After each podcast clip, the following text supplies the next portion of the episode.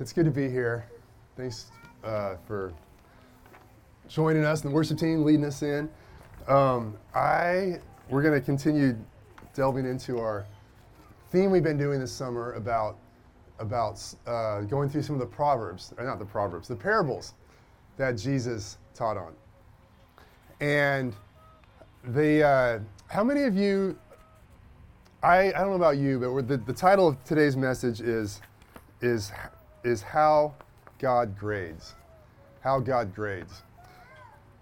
A lot, there was a lot of, there's been a lot of attention this past week about the tragedy that happened with the, the Titan little mini submarine that went down, to, was exploring the Titanic, and five wealthy individuals ended up dying um, with the tragedy that happened with that. And I know there was a lot of um, people feeling the, the pain of that, but also a lot of kind of judgment towards them. Like, either, oh, they're rich, they deserved it, or, you know, they should have known better, this wasn't a safe situation, or just kind of people jumping on, judging them. And it struck me just the whole theme of judgment. And that really, what is, what is the bigger deal than, than them making that, than that tragedy happen, happening, is the fact that there will be a judgment that those five individuals face, where they stand before God and give an account for your life, for their lives. And you may be like, oh, "Hey, Hup, you're kind of like starting off really heavy," and you, that would be that would be accurate. This is really heavy, but as I've been going through the the parables that Jesus taught, and looking at what are we going to go over this summer, it struck me that so many of Jesus, so much of his teaching and so many of his parables had to do with the final judgment and the, the resurrection of the dead and the final judgment when every human being will stand before the God of the universe and be judged and give an account for their life. In fact, about, um, you know, we, we often have this idea that if, if a preacher talks about, mentions hell, they fit in this, this category of just this caricature that they're a hellfire and brimstone preacher, that's all they talk about. They're just hard on people. But Jesus actually about one between one third to one fourth of his parables were about the final resurrection, the great the resurrection of the dead and the final judgment. So not many not many churches actually would hit on it as much as Jesus did. And we may think like, wow, that's that may bust some stereotypes about who Jesus is. But um, it really is, if there is a final judgment, if there is an expectation on our life, it behooves us to get all the preparation we can to be ready for that. There's, there's a saying that's been, it was actually uh, first said by President George W. Bush when he was president in a speech that he gave, but he talked about the, and this, this, this saying kind of stuck, it talked the soft bigotry of low expectations. And there's this, this, thing, this thought that, like, well, if we just lower our expectations for people, that's being kind and loving. But actually, that hurts people. I was, uh, it, it hurts people to, to lower expectations. It keeps them from living fully the life that we were meant to live. And so we're going to look at one of these one of these stories, one of these parables Jesus told. One, a parable is a, a story or an illustration, an earthly story with a with a deeper hidden meaning in it. And it's interesting. We're looking at Matthew 25. If you have the handout, it's there. Um, you can read along with me. This is at the end of Matthew 25, and actually there are it's there are four parables in a row. This is the fourth one that Jesus taught, and all four of these have to do with the final judgment. Uh, they, so he's like bam, bam, bam, bam, and they all make they all make different points. And so they kind of focus in on one aspect of, of what we should know and how we should be ready. So let's just jump right in here. Matthew 25, verse 31. When the Son of Man comes in his glory, and all the angels with him, then he will sit on his glorious throne. So this is speaking of Jesus. The Son of Man is one of the titles of, of his, given to him. And speaking of when he comes back to the earth and is then seated on his glorious throne, um, that this is that moment. In verse 32, before him will be gathered all the nations And he will separate people one from another as a shepherd separates the sheep from the goats. So that's the basic motif of this parable right here is that uh, Jesus is, is the judge, he's judging the nations, and the parable is it's showing he's separating all the people like, like a shepherd would, would separate the sheep in his flock from the goats in his flock.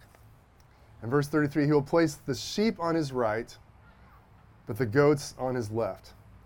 And in, in Hebrew culture, in many cultures, the right hand was always considered the place of honor. The place, Jesus is seated at the right hand of the Father. The right hand is the place of, of honor and authority. And conversely, the left hand would be the place of dishonor, the place of, of cursing, the place of, of judgment. So all the people, there's this is just important there are, there are two categories, sheep and goats. We like to think that, you know, Fifty Shades of Grey and all this and that, but it comes down to sheep, goats, one or the other. And verse 34 Then the king will say to those on his right, Come, you who are blessed by my Father, inherit the kingdom prepared for you from the foundation of the world. So that's just pause there. You know, this should give us hope. That here in this, you know, if most of us have probably had the kind of dreams that you know, I've had, they're, they're less now as I've gotten further from school. But how many of you have had the dream where finals are coming around the corner and you forgot about a class and all you realize, oh shoot, I didn't go to this class all semester long, and the final exam is is is coming, and you're just like cold sweats trying to. How many of you have had that dream? Yeah, quite a few of us. A lot, you, the rest of you are more secure or something. I don't know. You, um, but there's yeah, there's this this sense of judgment day is coming, and I don't think I'm ready. But here, you know, and I have reason. Just today, I'm thinking about all the reasons I have not to be confident on Judgment Day. I've had two pretty bad mistakes already today. Um, one was just in the five minute break, I went back to get a muffin because that looked really good, and I grabbed it, and I was, I was talking to I think it was Ayana, and I grabbed the muffin and I had my hand like this, and I felt something, and I looked, and Bo and Age's dog uh, Luna had eaten the muffin right out of my hand. So if there's a vet bill from that wrapping or something, I know nothing about why there's a problem here. But it was just like, boop, it's gone. I don't. There it is. So there's one. And then bigger mistake. I'll just publicly repent. I was supposed to bring Wade Dogga to church this morning. I was supposed to pick him up, and I totally forgot. And I thank God he made it somehow. But wait, dog, I, I repent. I apologize. I'm glad, glad we got other people that are better friends for you this morning than me. But man, there, we had a lot of reasons for us to be insecure about judgment. But the good news is there are there there is the possibility of of a good, of being in the sheep, being on the right hand. That is such a blessing. But the question is how? Like what what what makes a sheep a sheep?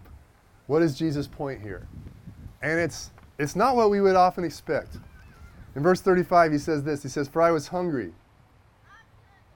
I was hungry." That's what Luna said. I was hungry, and you gave me food. I was thirsty, and you gave me drink. I was a stranger, and you welcomed me. I was naked and you clothed me. I was sick and you visited me. I was in prison and you came to me. So this is this is real this is wild that Jesus is saying, "Hey, the reason you're in my flock is that I was hungry, you fed me. I was thirsty, you gave me something to drink. I needed clothes, you clothed me. I was in prison, you visited me."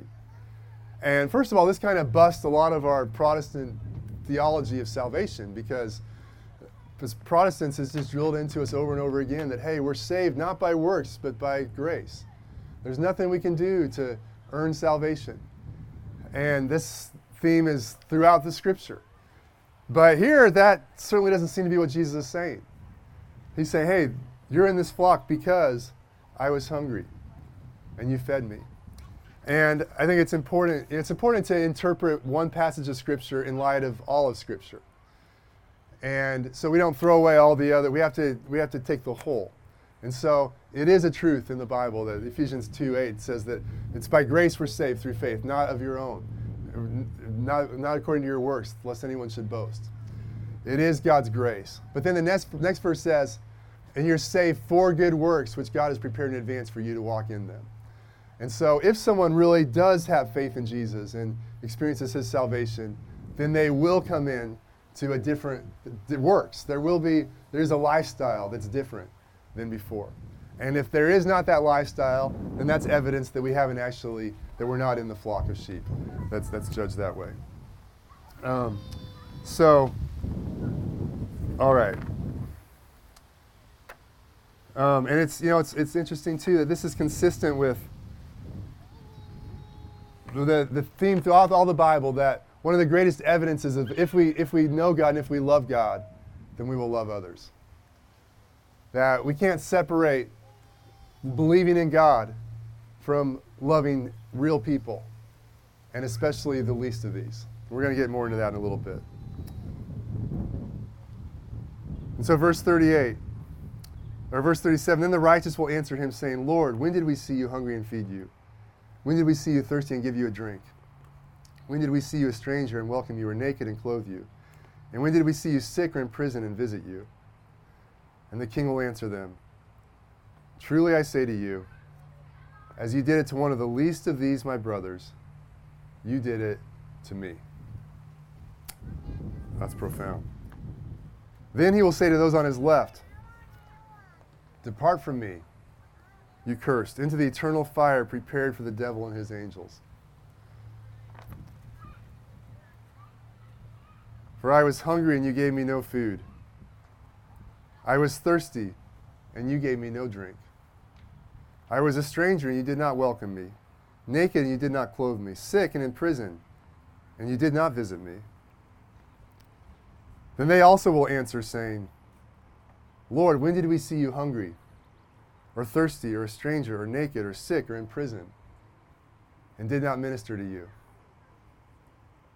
Then he will answer them, saying, Truly I say to you, as you did not do it to one of the least of these, you did not do it to me. And these will go away into eternal punishment, but the righteous into eternal life. I want to talk about three takeaways from this. First one we've already talked about, but the first one is that we will be graded. We will be judged. We will stand before the Creator, God of the universe, and give an account for our life. And there, there is a final exam. And there are, there are consequences for a life poorly lived. There are consequences for a life wrongly lived. And there are consequences for a life rightly lived. And, you know, I think about this as it's why did Jesus, why were between a third and a fourth of his messages about this topic? Because we need it. There's something about the final exam that helps prepare you for the class that helps you to go through the class the way that you're supposed to. And it's important for us to live in light of the final judgment of God and to know that we will be graded. And really, it's, it's a mark of God's esteem of us. That He's not like we would often be like, okay, just like, you know, everyone's the same, it doesn't really matter, all religions are the same, let's be, you know, considerate.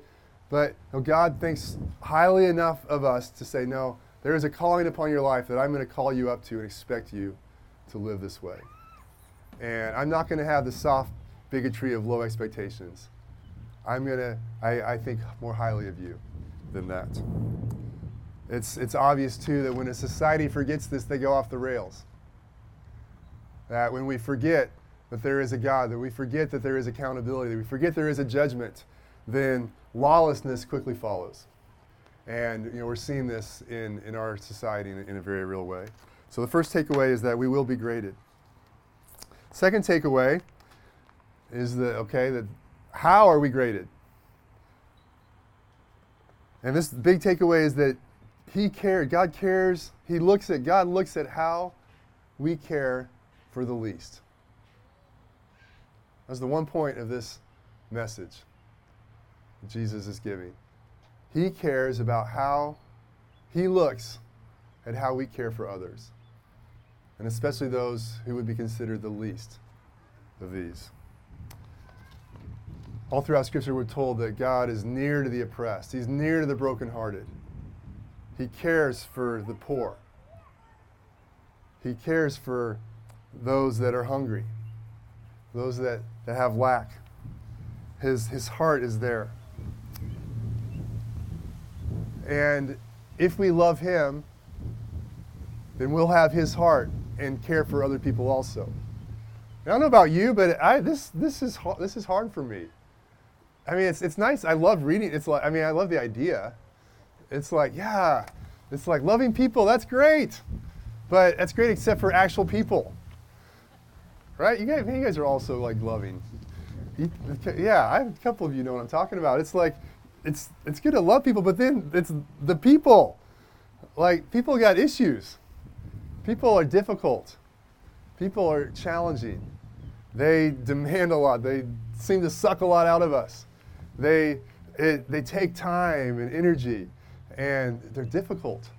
It seems so much easier to live my independent life and just focus on me and my goals. And, you know, that's, I mean, I, I want relationships, but really when it comes down to like loving people in need, that is hard. That is difficult. But that is what God looks at. God looks at how we care for other people. In our culture, a lot of times we have the idea that um, that the goal of life is, or that there's this like choice between caring for people and making money. And I think women face this even more than men, but there's the, the choices about family and career and what do I do?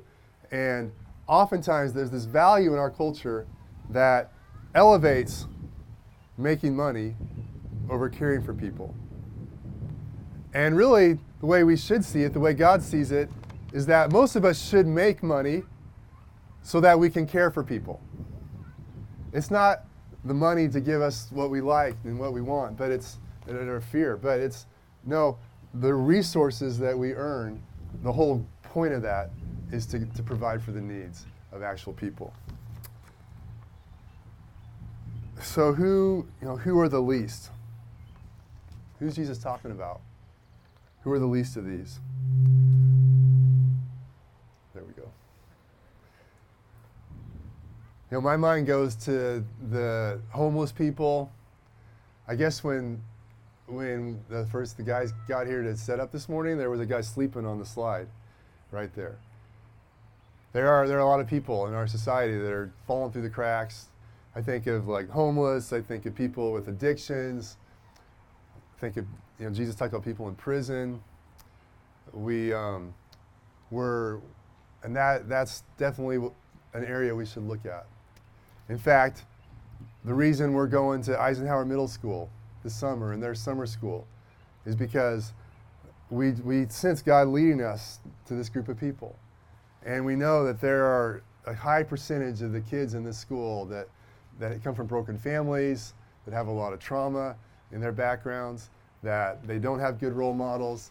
There's a lot going on. Yeah, Ruth, you got something? Does the lease include non-believers? I think it. I think the lease does include non-believers. Um, but it's interesting. Jesus says, "The least of these, my brothers." So, uh, my understanding is that it does. Like Jesus identifying with all of humanity, in that, but in a special way, he's there is a, there is a priority in a sense for believers. Um, Galatians 6.10 says, do good to all people, especially those of the household of faith. And so that's a good, that's a really good question. And so, yeah, we, we're called to, to who is the least? It's, it's, it's everyone, but in a sense, it's, in a greater sense, it is those in the household of faith. Um, and so, yeah, but we're, we're going to Eisenhower because this is people that are that just need God's love and don't have as there's there's there's a lack of opportunity compared to what a lot of us have, and the, the gospel is needed. Um, so as we're going to be there this summer, walking the halls and being there, doing whatever we can. Um, and if you can't go, if you can be praying for us, we're praying for just connections with these seventh and eighth grade kids, that God would open doors and use us to bring His love to these kids in practical ways. Um, I was thinking about that, you know, where my mind naturally goes with the homeless and people with addictions and things like that. And I think in our culture, it's not quite so easy as that. Yeah. Come on, Ayana. In a sense, not that that's easy, but I was, I was talking to a friend of mine who's done a lot of work, like inner city ministry. And he says, hey, you know, the reality is, is that most homeless people are men, and most of them are really proud. I, he said, I wouldn't put them in the category of the least of these. Because a lot of them are there because that is the lifestyle that they have chosen. And they really don't want the responsibility and the accountability. And, you know, the reality is, homeless people are held by that they're going to be judged before God as well. They're going to be asked, hey, what did you do for the least of these? There's, there's not like a different standard, but everyone is, and so, you know, my friend said, hey, really, if you're looking at who are the people with the biggest needs, it's, it's usually what the Bible talks about widows and orphans. It's people with, without a man in their life in a lot of ways. It's single moms and people that need someone to provide for them and be there with them, and they don't have that. And so we could, we could talk that a lot, but there are, there are, it's getting beneath the surface and seeing the real needs that people have. I think Ruth's question is a really good one too because there's always a, a natural level and a spiritual level.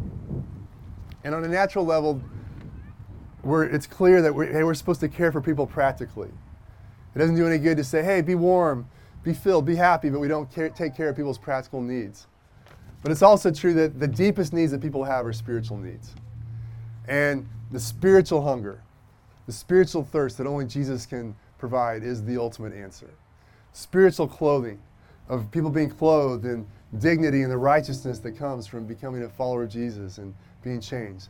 Those are the even deeper needs that people have. And so these are, we're called to serve people, to serve people in, in, in all these real ways.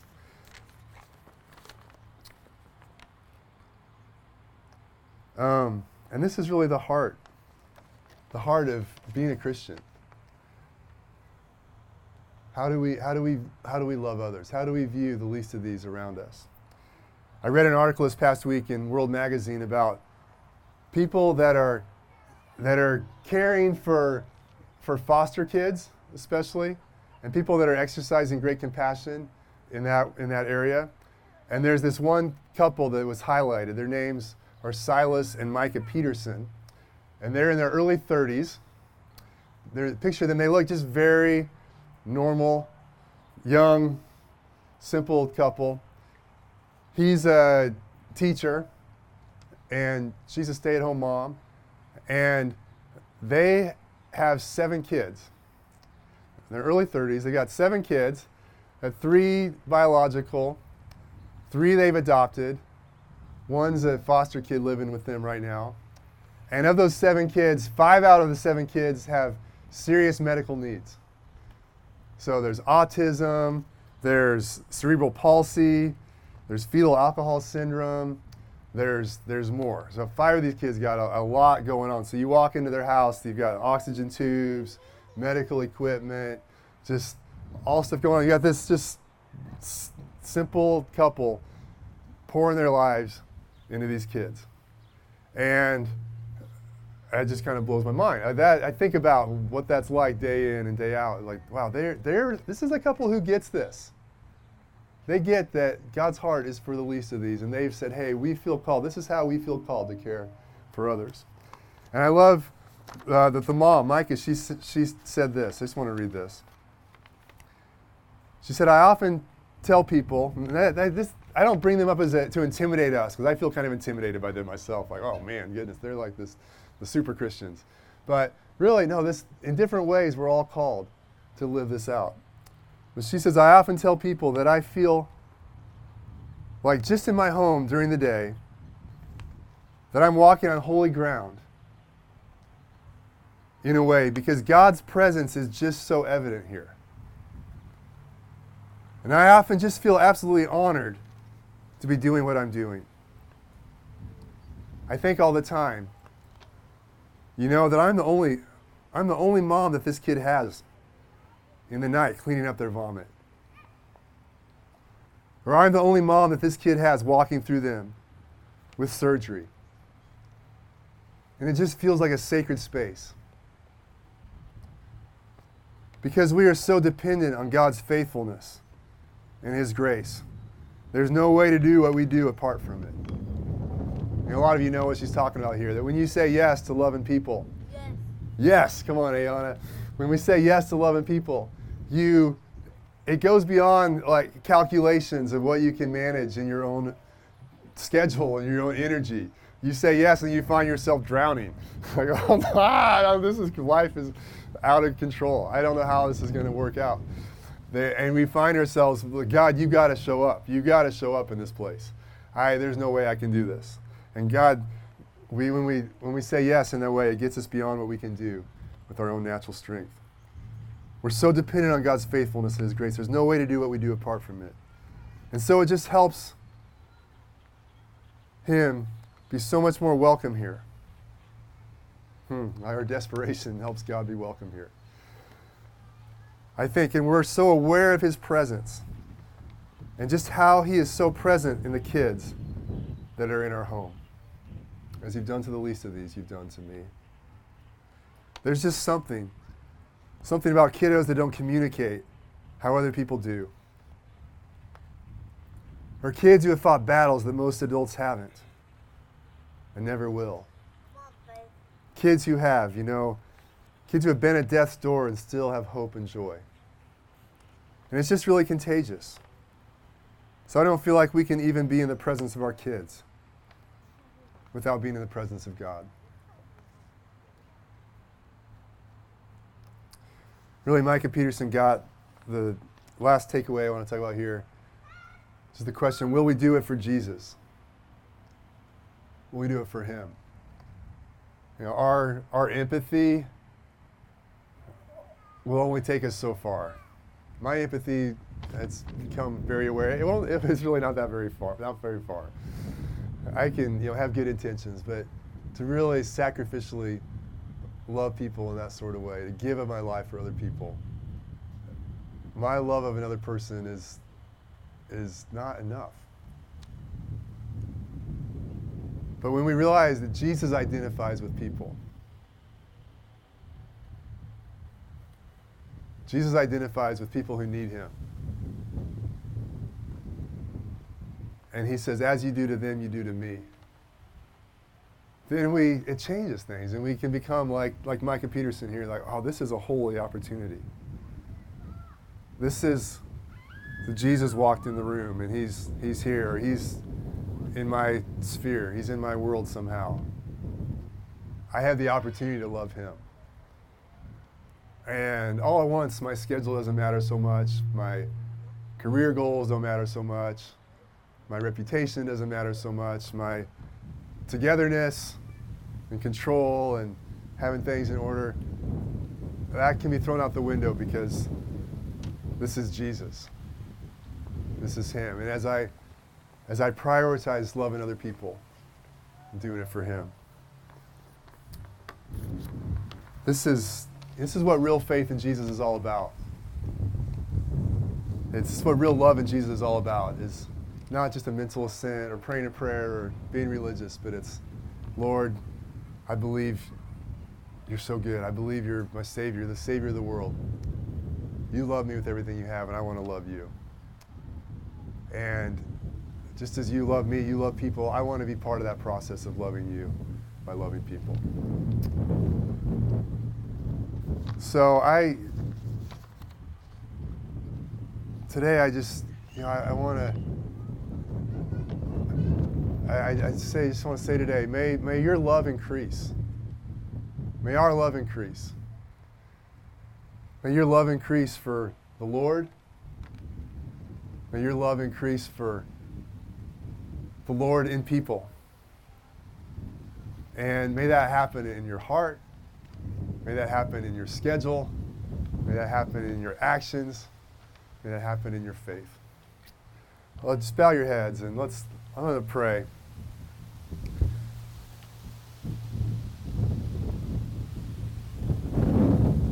Pray that God would help us, put his heart in us.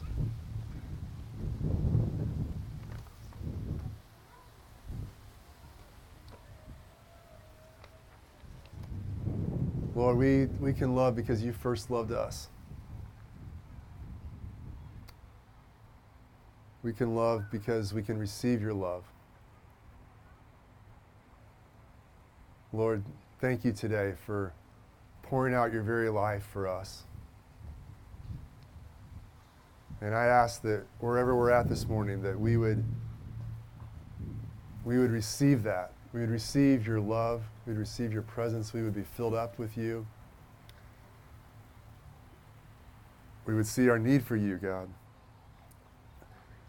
And Lord, I pray that as we receive from you, you would there would be an overflow of your heart, an overflow of your love. Lord, I pray even that today that maybe where there's been weariness or forgetting what this is all about, that you would recalibrate, restructure our hearts, restructure our souls. You would help us to, to love you, help us to love others. God, I just thank you for the privilege, Lord. Of I just thank you for the privilege of living this way. Thank you for the privilege of being in a community that lives this way. God, I, I pray for in the different vocations, the different callings, the different ways that we fill our days, the different people that we're around, at work, in our neighborhoods, at home, with our extended families. God, would you, even this, this morning, take us further into being like you? This week, take us further into being like you, Lord. And I thank you that as that's the case, that our, I, I just believe in you that, that the acts of love that come from the people sitting here in Goodnow Park this morning are not going to be just human efforts, but they're going to be infused with your grace, infused with your authority, infused with the ability to touch people and carry your grace to the people around us. Lord, we pray for even this neighborhood as we're here this morning.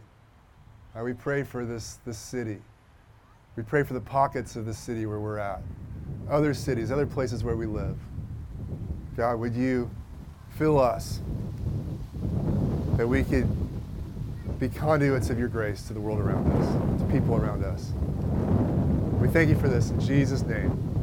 Amen. Amen. All right, Bluemont family. It's a good life. It's good to be loving each other, loving people. So that's what we're going to keep doing here. We're going to we're going to have a family meal now. We're going to have a cookout. So grill's going. Um, I think we're pretty close to eating. Michael? How long till the meat's ready? 15 minutes, okay. So we'll take a little break um, and then we'll gather back over here and have some food. So uh, yeah, we got in the meantime, there's volleyball, there's other other games, some great people. There's Luna. Keep your muffins away from her. And we're gonna have a great meal together. So let's do it.